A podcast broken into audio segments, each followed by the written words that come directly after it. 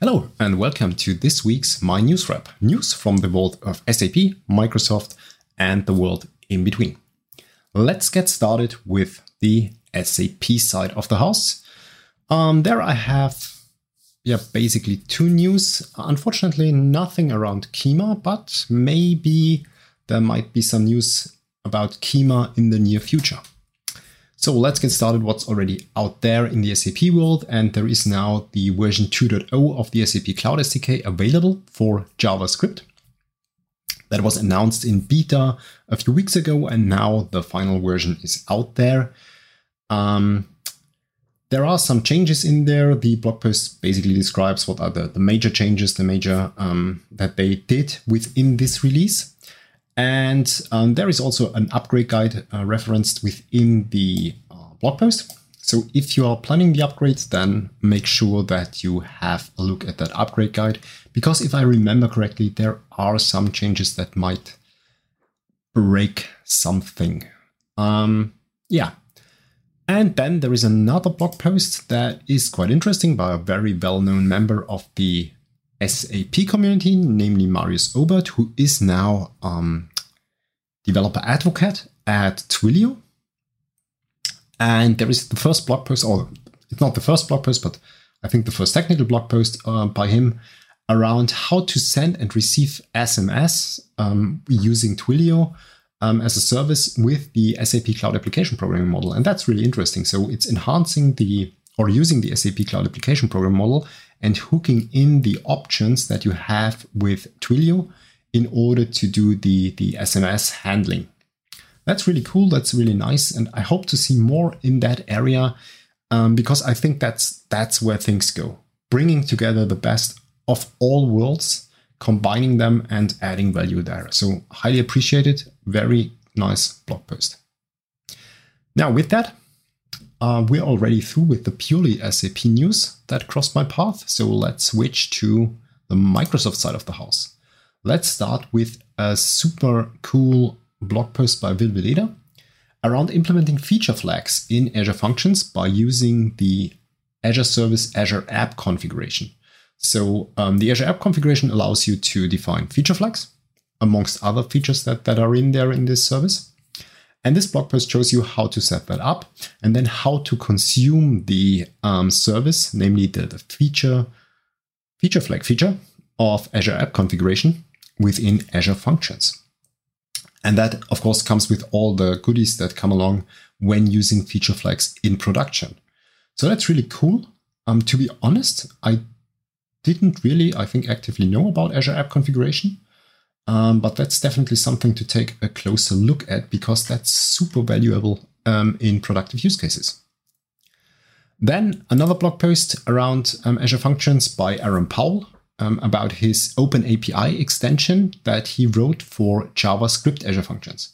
So, as you might know, there is the support for .NET Azure Functions to create um, or to generate Open API definitions within Visual Studio. And there is nothing around the other languages that are supported with uh, for, for Azure Functions.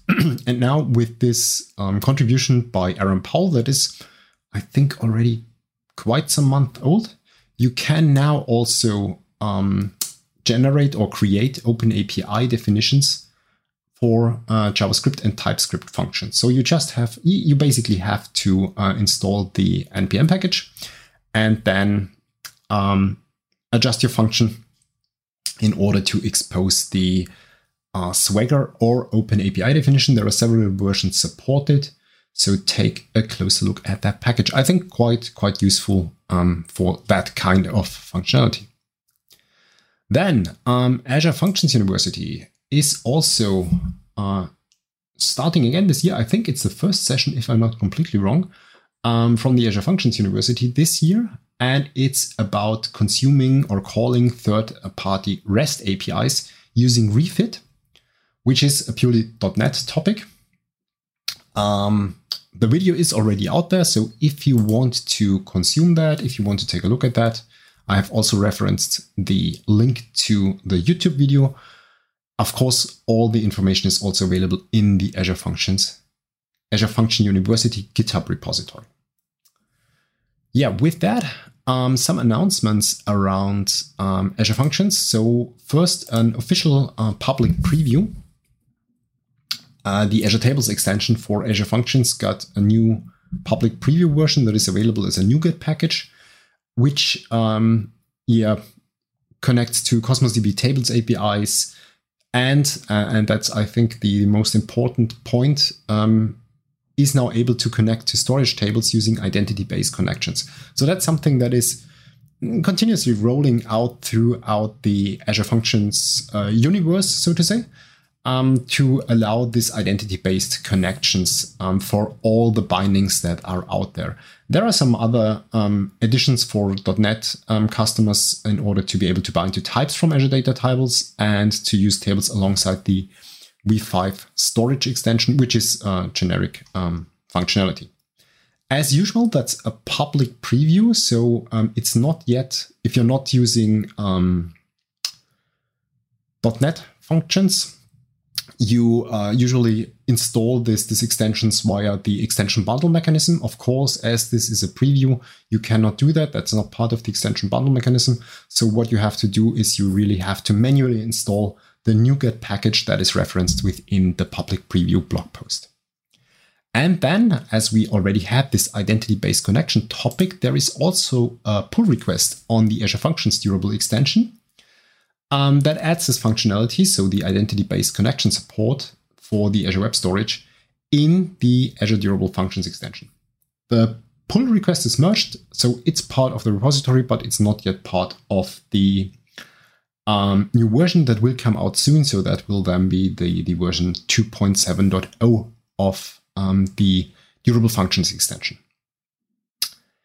Yeah, with that, um, I'm at the end for the serverless part. So let's switch to the other side, to the container side. Um, first, a little announcement if you're using K3D. Uh, the GitHub repository of K3D is moving uh, towards the K3D.io organization in order to make it completely crystal clear that K3D is a community owned project. Um, I have referenced the kind of tweet that that announced that, and also the official or the new official um, GitHub repository, which is now located under K3D-io and K3D. The rest remains the same.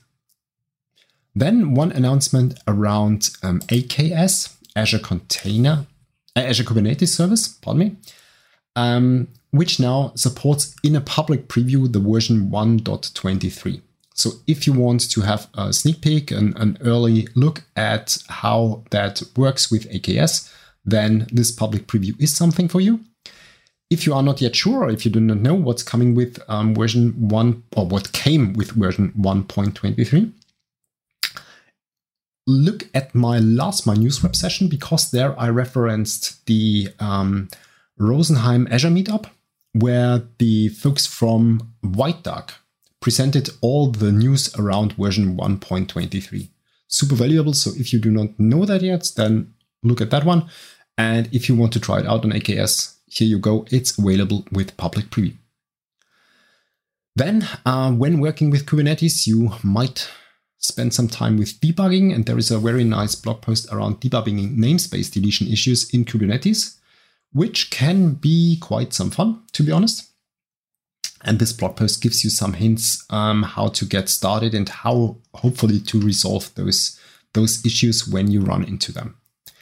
And in the same context, there is a tweet thread uh, that I've referenced within the show notes around um, the top eight commands by Daniel Bryant around uh, debugging applications running on Kubernetes. So that's also quite nice to see. So what are kind of the the first three steps that, that Daniel uses in order to get his hands on debugging applications, especially if they have issues on Kubernetes. And that's um, really cool. Uh, some um, links that give you a bit more information are also referenced within this tweet thread.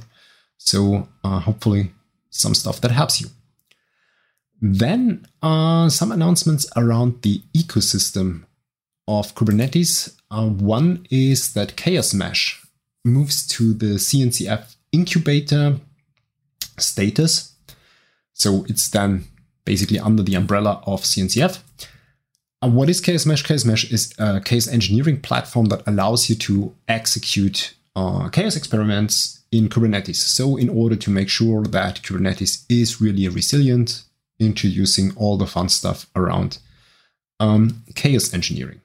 And that's quite good news that that's also now under the CNCF umbrella or started to run under the CNCF umbrella.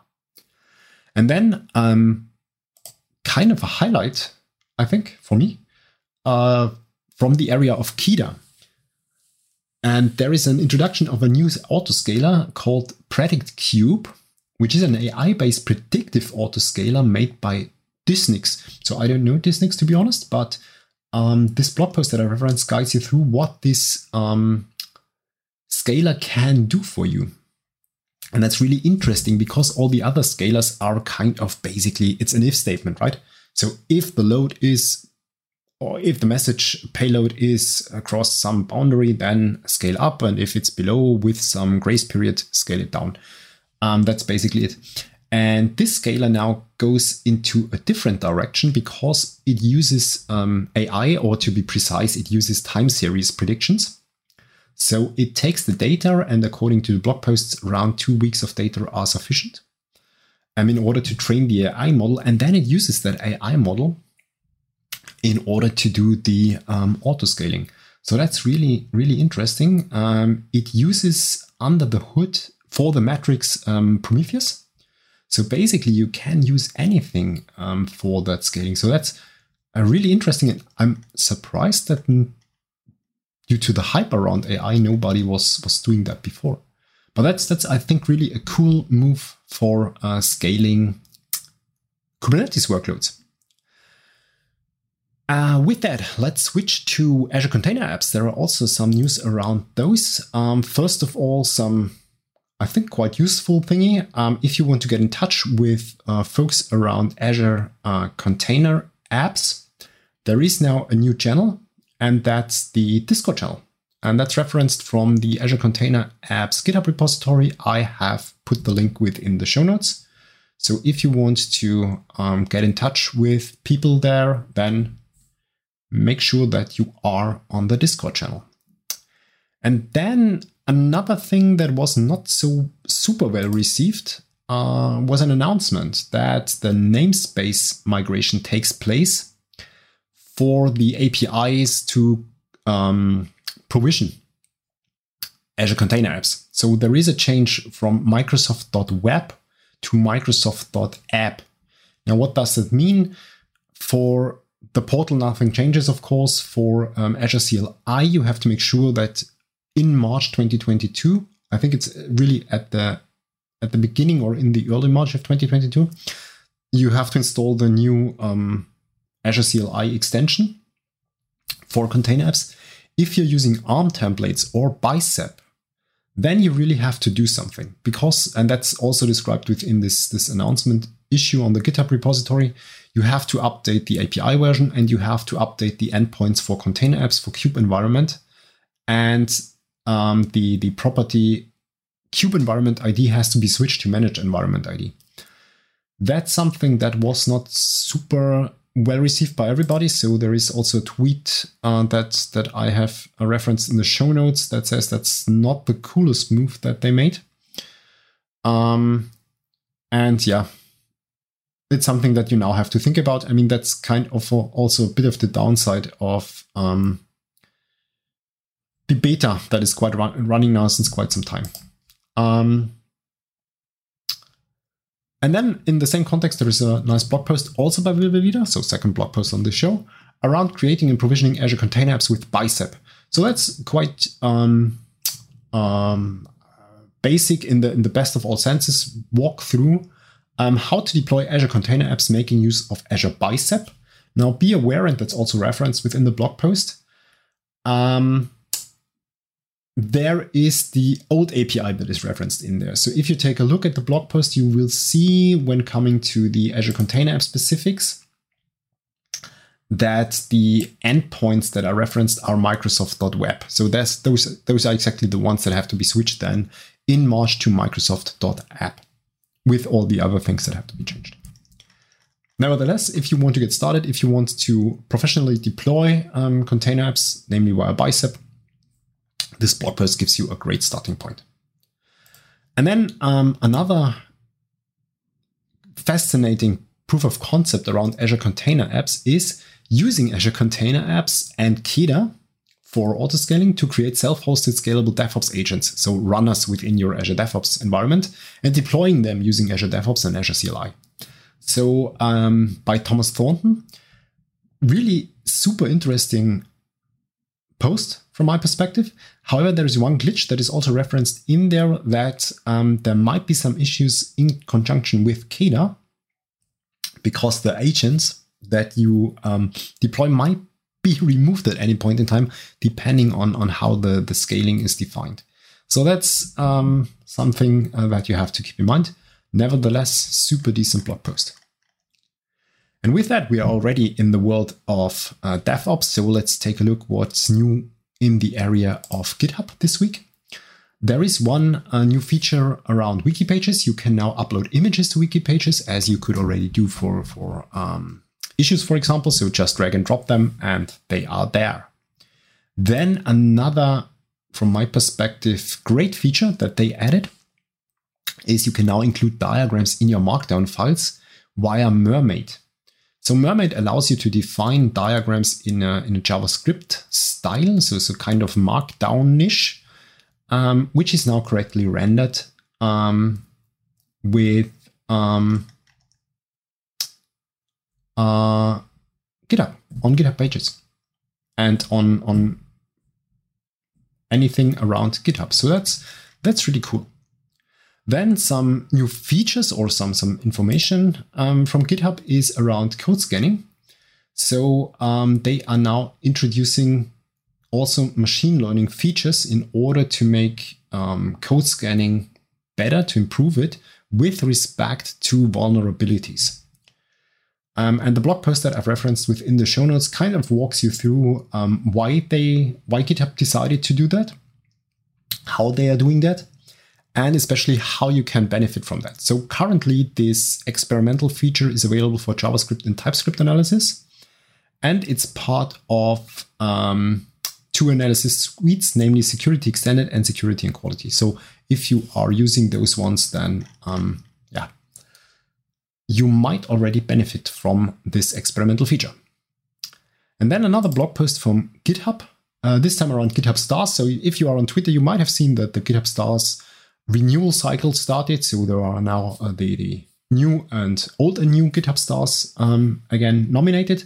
And the blog post GitHub Stars in Our Eyes that I've referenced within my show notes now um, yeah, presents you some members of this round of this GitHub Stars community um, and what they do. And um, yeah, really interesting to see all the, the different and diverse uh, people that are part of this great community. So definitely worth reading.